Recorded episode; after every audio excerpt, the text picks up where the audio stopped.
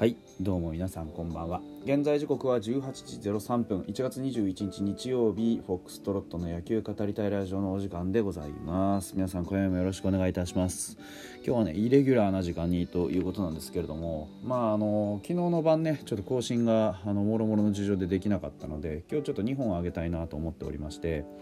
で、えーまあ、まずはあのね、まあ、相変わらず話題はないんですけど。話題はないんですけどね。はい。あのお便りも1点いただいてるんですが先にちょっとファイターズのね話題をしてしまいたいなと思っております、えー、キャンプも押し迫ってきました。あの2月1日から春季キャンプ始まります。12軍振り分けがああの発表されましたんでちょっとその話したいなと思っております。新人ではドラフト2位の新藤優也あキャッチャー上部大のね21歳。それからドラフト3位の宮崎和樹、えー、外野手山梨学院大の2人がね1軍という形で振り分けられました。で、えー、新人以外だとですねあの注目株としてあの日刊スポーツさんが挙げてるのがタミヤユアです。タミヤユアは初の1軍スタートということでね、まあ、あの去年の末非常にブレイクをしてまああのね、印象はすごくありました。で僕散々言ってますけど印象はありましたけどあの別に何て言うんでしょう。あのー、安定してすごい結果残したわけじゃないじゃないですか。活躍をしたんですよ。活躍はしたんですけど結果としてめちゃめちゃ戦力になったかとかっていうとそこまでまだねあの信頼感ないと思うんです。ただ才能の片鱗スターの素質っていうのは間違いなく見せてきたとは思ってます。ですからそれを確かなものにするためにもこの1軍キャンプというのにきっちりと残っていかないとやっぱり、あのー、ね、たまたまマークされていない若手が活躍したみたいな感じで終わっちゃいますからそうじゃないんですよね。やっぱり、あのファイターズの選手でよくありがちなのが、あのー、活躍したぞわよし OK みたいな感じでそのままなんかこう消えていってしまうというかねがよくあるんですよやっぱり。あの、いいんです別にいいんですけどあのどうせだったらレギュラー取るまでちょっと頑張ろうよっていうことですよね。そこまでいけないとやっぱもったいないじゃないですか。そういうねあの何て言うんでしょう。まああの言うなればねそういうこう安定した活躍でレギュラーを掴んでしっかりと球団の戦力となるというところの、まあ、なかなか継続性がねないっていうのがファイターズの選手の特徴なのでね。で1年活躍できたら2年2年活躍できたら3年ってやっぱり欲張ってほしいんですよそこを。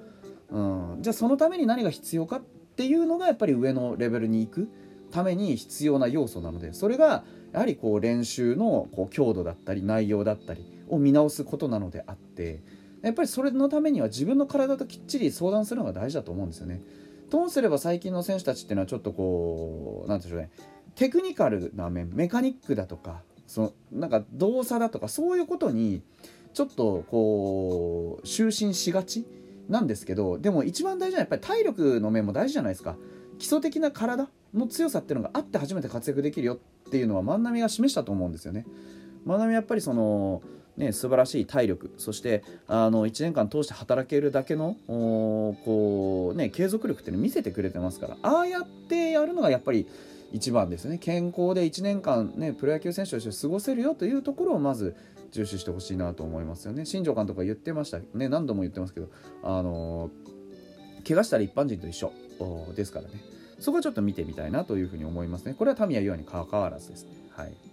で、えー、じゃあその、ね、メンバーどうなってんのっていうところちょっと一軍のねメンバー。沖縄名護のメンバー一軍メンバーを、えー、紹介いたしましょう。投手20人。名ば目、えー、加藤、伊藤、山崎幸也、上原健太、金村翔馬、田中正義、川野流星、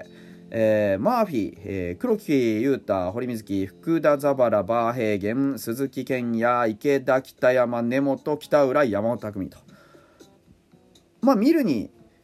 今年、おそらくこのメンツは、あまあ、間違いなく1軍で使われるメインで回すメンツになるだろうなというピッチャーが20人集まりました。えー、注目はやっぱり堀水木じゃないですかね。去年、あのー、まあ、やっぱりね、あの、ロックスポ活躍できないで自分自身でも悔しい思いをしたと思います。ですが、彼自身の能力をもってすれば、あのー、全然、あの、これで終わる選手じゃないですから、ここでなんとかね、あの盛り返してくれないと困りますね。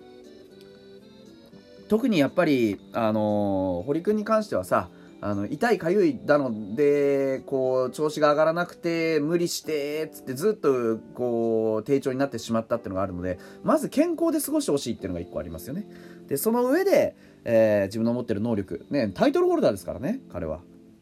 最優秀中継ぎ取ったことがあるんだから。やっぱり頑張ってほしいですよそこはね。うんと思います。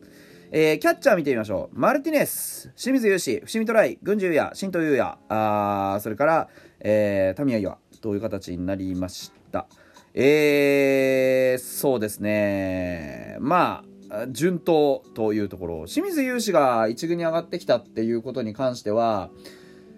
えー、やっぱりこれまでの経験っていうのを考えて去年ね、まあ、ほぼほぼ1年間、まあ、あの2軍でみっちりやった結果がどういうふうに出るかっていうのは見たいなという気がします、まあ、あのずっと2軍にいたわけじゃないですけどね、えー、ですけどやっぱり去年はねマルティネス伏見トライ郡司、えー、といったところがこうバッチリ活躍してくれたんでまあ、正直清水の出る幕がなかったと言っていいと思うんですよね。そんな中で彼が一体どういうね、あのー、練習を下で積んできたのか。やっぱり、まあ、例のね、いろんなそのミットがどうとかっていうところも含めて、キャッチャーとしてどうにもこう落ち着かないところがあったのは事実じゃないですか。その落ち着かない清水雄志が一体どういう状況になっているのかっていうのはまあ見てみたいですし年齢から見てもね全然まだまだできるんですよ。ただ僕のすいません僕ずっと清水雄志にこれ毎回言ってますけど清水雄志に非常に厳しいじゃないですか僕は。僕の感覚からするとこの年齢でこれだけの期間1軍で、ね、1軍でフルでやった時期もあるっていうことを考えるとこれだけ経験積んでまだレギュラー取れてないっていうのは僕正直異常だと思ってるんですよね。やっぱり何かこうあるからそうなっている。何か欠点がある。ね、あのいいところもたくさんあるじゃないですか。バッティングの意外性だとかパンチ力だとか。そのねもともとやっぱりこう能力が高いものを持っているからこそ今まで生き残ってきてるわけですよ。ですですけど1軍に定着できないってことに関してはやっぱり僕の中で見られるのはいざっていう時に視野がぐっと狭くなってしまう。入れ込みすぎて周りが見えなくなってしまう。っていうことがあると思ってるんです。慌てて何かやっちゃうんですよね。だ常に周りを見渡して余裕のある状況を自分で作り出せるようなそういうやっぱりキャッチャーであってほしいしキャッチャーならね、うん、だそういう意味で、えー、伏見トライだとかね、あのマルティネスから学ぶことが多いと思うんですよ。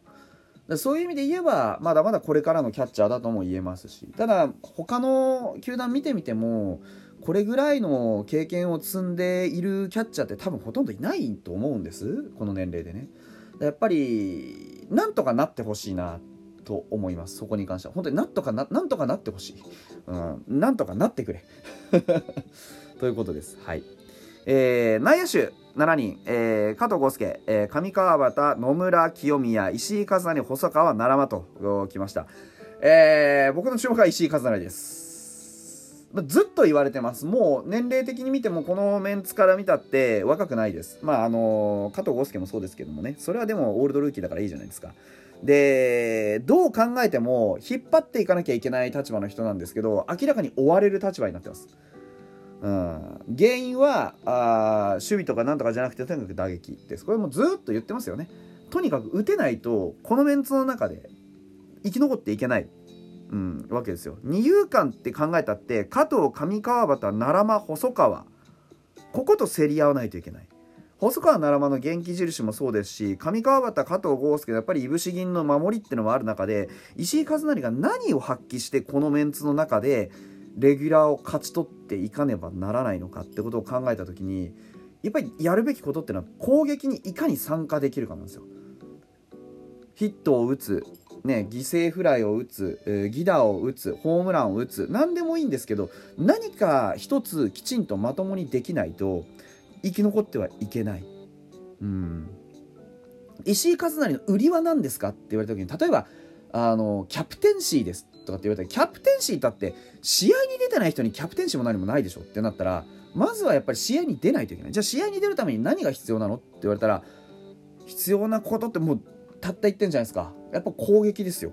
うん、特に石井一成に求められるのはそこだと思います。まあ守りの面で別に信用がないわけじゃないですけどでももうなんか守りで言ったらね上川端とか奈良和田とかの方が動きよく見えてるじゃないですか正直我々。そこに対するうんねコミットメントがどこにあるのかっていうのをちょっと考えないといけないですよね。うん、頑張ってほしいです。